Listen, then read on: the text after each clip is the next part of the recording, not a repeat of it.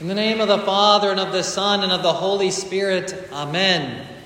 This morning, uh, St. Paul, in his epistle to Titus, he warns against foolish questions and things that cause division and things that, that cause uh, scandal in accordance, he's talking about the law. But I think it's a good word for us uh, to hear about avoiding foolish controversy, controversies and questions and divisions among each other. It's a great reminder for us. Because, of course, after all, we are in the midst of a pandemic, and the response to it has caused division. Here, it's caused division in the country, in the city, all over. We have a, of course, a couple of weeks away from an election, which can cause division and can cause all kinds of, of separation of peoples and judgments and all kinds of things like that. And so it's a very good reminder for us to be able to hear St. Paul said, not to be taken away by foolish questions and controversies and things that cause division. And now I'm not saying that there are not important things to discuss about the pandemic. There are. I am not saying that there are not important things to discuss about the upcoming election. There assuredly are. But how do we avoid the foolish ones? Well, in the commemoration that we have today and in the gospel reading that we have today, I think it, it boils down to our response, at least, boils down to one sentence. Open your ears, maybe three sentences. I'll break it up. Open your ears, open your eyes, and close your mouth. Open your ears, open your eyes, and close your mouth.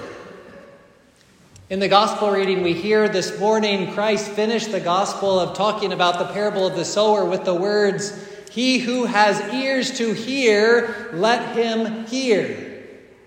And so, by talking about that, he's saying that it's not just about the physical act of hearing.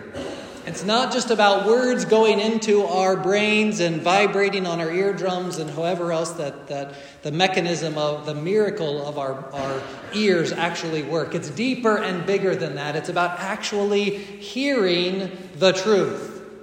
How many times are we talking with someone, reading something, listening to the news or whatever, and we are not really hearing the words that they are saying, but we are actually ready to respond to what they are saying?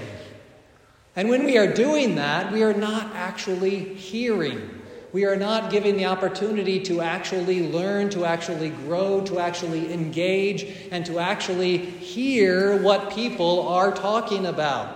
And so, one of the big things that we need to do to avoid the foolish stuff is to open our ears and to be able to hear the words that people are saying so that we can discern and know the truth, so that we can actually engage in a profitable manner. So, the first thing for us to do is to open our ears.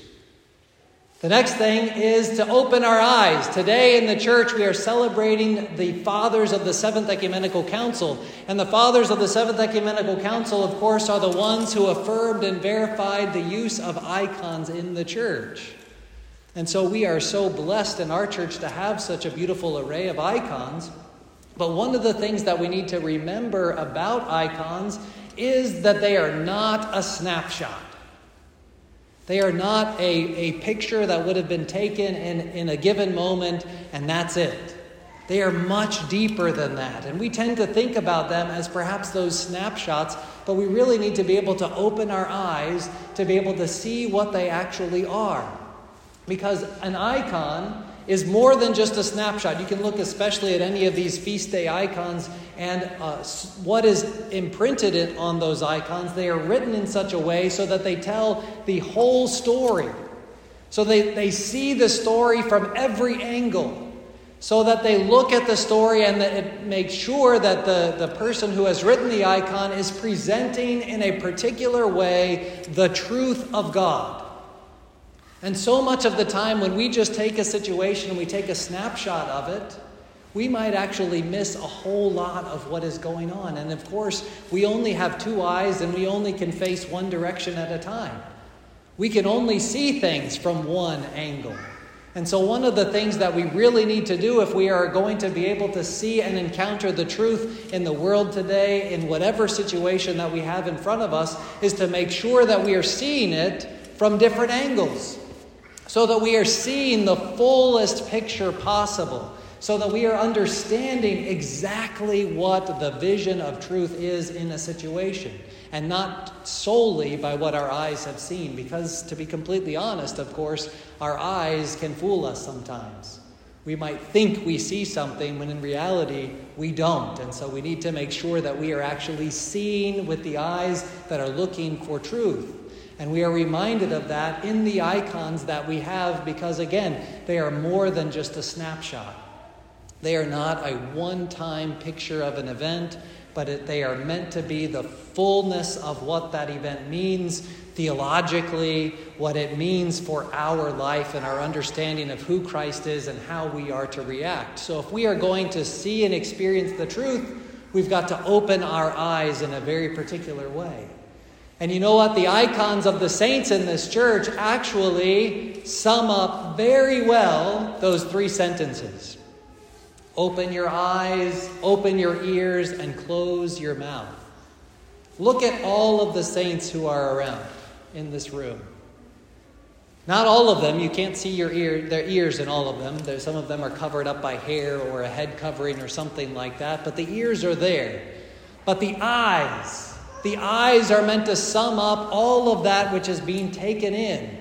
The eyes are bigger than they would be normally on a regular proportioned human face. The eyes are bigger because they are showing us that the saints of God, the saints of God are the ones who are looking for truth. The ones who have themselves attuned at seeing, at hearing, at experiencing truth as best as they possibly can. They have opened their ears and they have opened their eyes to be able to see and focus on Christ. Now look around at the saints again. How many of them have their mouths open? None of them. How many of them are live tweeting an event? None of them. Even the ones that we know said and wrote a lot. St. John Chrysostom is up here in the apse. And Chrysostom is not his last name. Chrysostom means the golden mouth. And he used to talk for hours. He would celebrate the divine liturgy and he would sit down and just talk for hours. And yet, in all of his icons, in every icon of the church, even his mouth is closed. Not because he didn't speak ever, but because when he spoke, it was profitable. When he spoke, it was truth and powerful and good for the people to hear. When he spoke, he was not just simply adding to the noise of the universe that was going on at that time. And so, brothers and sisters, the big challenge for us in our day, the big challenge for us today and every single day, is to open our ears, open our mouth, our, our, our eyes, and to close our mouths and instead of being tempted to just uh, be a part of the noise, to actually help to present truth. And that, brothers and sisters, takes love. That takes love for every single person in this world so that we can see them as someone who is potentially able to teach us no matter who they are. Someone who might have something good to say, even if we disagree with them on almost everything. And I'm not saying to not disagree with people ever. I'm not saying that truth is relative, far from it.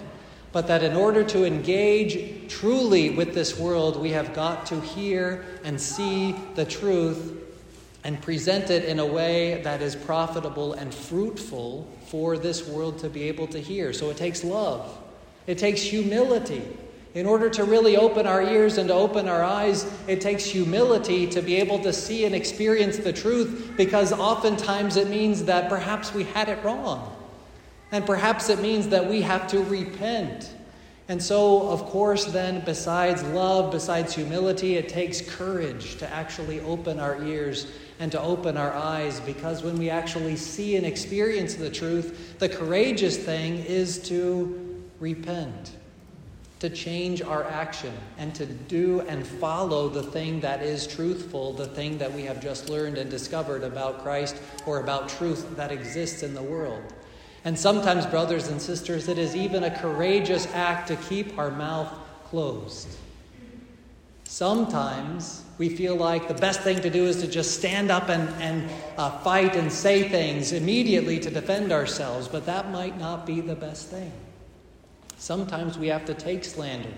Sometimes we have to take derision so that it can be corrected and it can be said, the truth can be said at the proper time. And so it takes courage. But, brothers and sisters, it is very important for us to be a witness to this world, which is filled with division, which is filled with controversy, which is filled with dissension and all kinds of judgment and separation. May we not add to the noise of the world. May we be, as we are called to be, the light of the world. And to do so, may we love our neighbor, humble ourselves, and courageously open our ears open our eyes, and close our mouths. Glory to the Father, and the Son, and the Holy Spirit. Amen.